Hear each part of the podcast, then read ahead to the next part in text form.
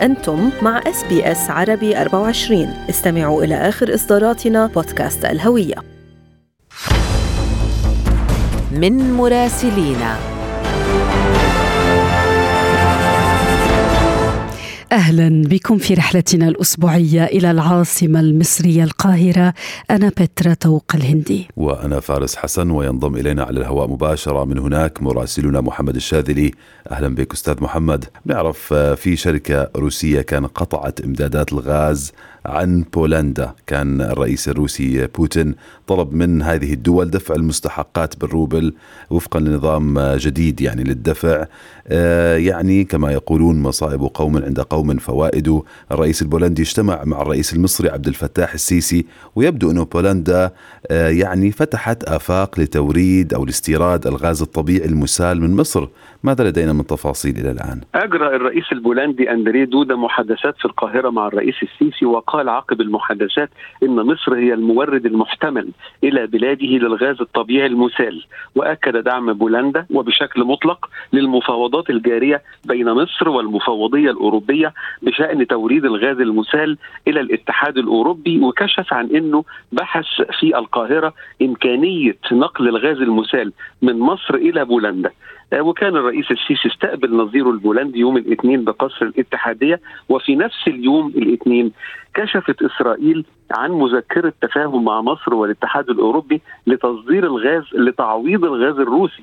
وأعلنت وزيرة الطاقة الإسرائيلية إن تل أبيب ستوقع مذكرة التفاهم خلال الأسابيع المقبلة. وتبيع إسرائيل الغاز إلى مصر والأردن وتريد استغلال فرصة تزويد أوروبا بالغاز حسب ما أعلنت الوزيرة التي كشفت عن خطة يتدفق بمقتضاها الغاز الإسرائيلي عبر أنابيب من إسرائيل إلى مصر ومن ثم يتم تسييله في المصانع المصرية ومنها ينقل إلى أوروبا. وتسعى تركيا بدورها إلى آه، تعزيز التعاون مع إسرائيل لاستخراج الغاز من الشرق المتوسط ومنافسة مصر واليونان وقبرص. وأوضح خبراء بأن مصر يمكنها لعب دور محوري في وصول الغاز إلى أوروبا وتفعيل تصدير غاز شرق المتوسط من خلال مصنعي الغاز الطبيعي المسال المصريين في دلتا النيل في مدينتي إيديكو ودمياط.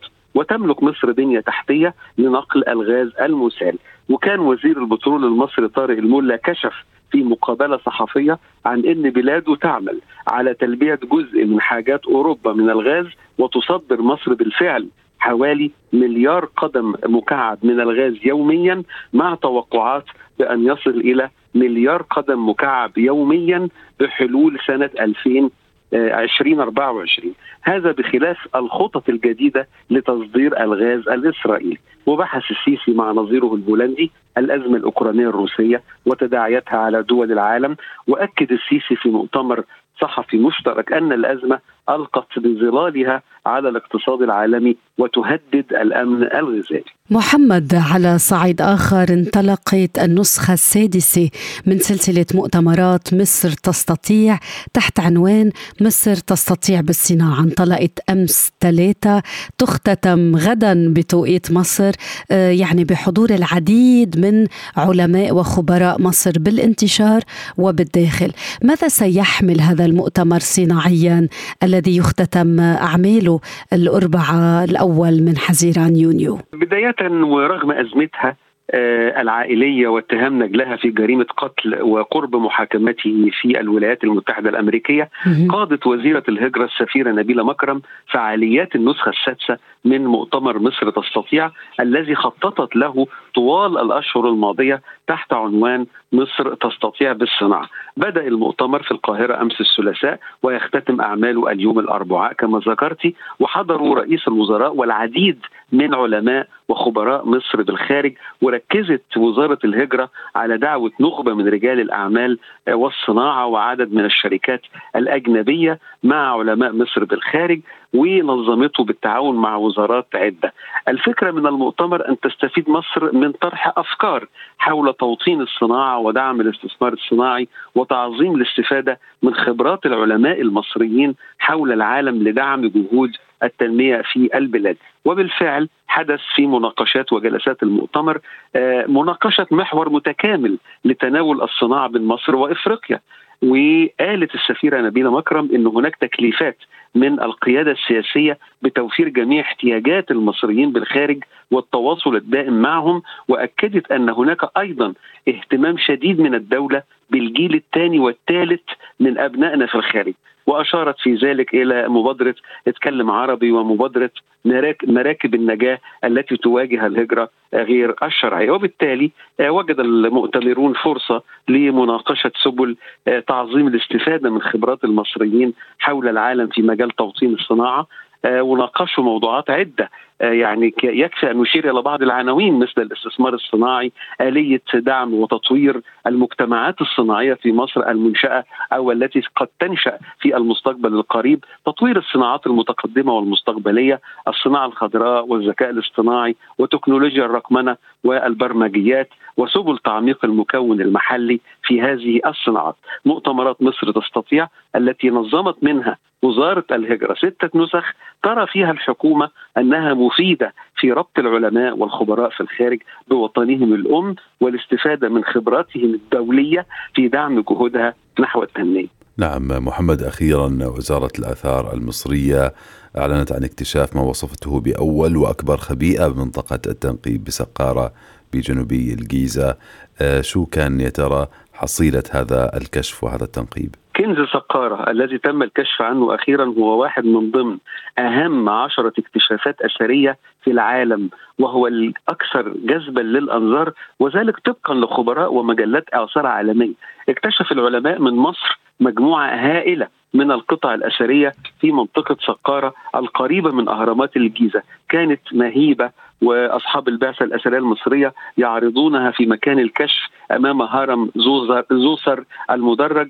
آه، بيعرضوها على الصحافة وعلى المتواجدين من أثريين وسياح. آه، ما يشي بأن هذا المكان من سقاره آه، بجوار الأهرامات أو حتى الأهرامات وهو كعدة كيلومترات يعني مليء محيط مليء بالآثار آه، والأسرار.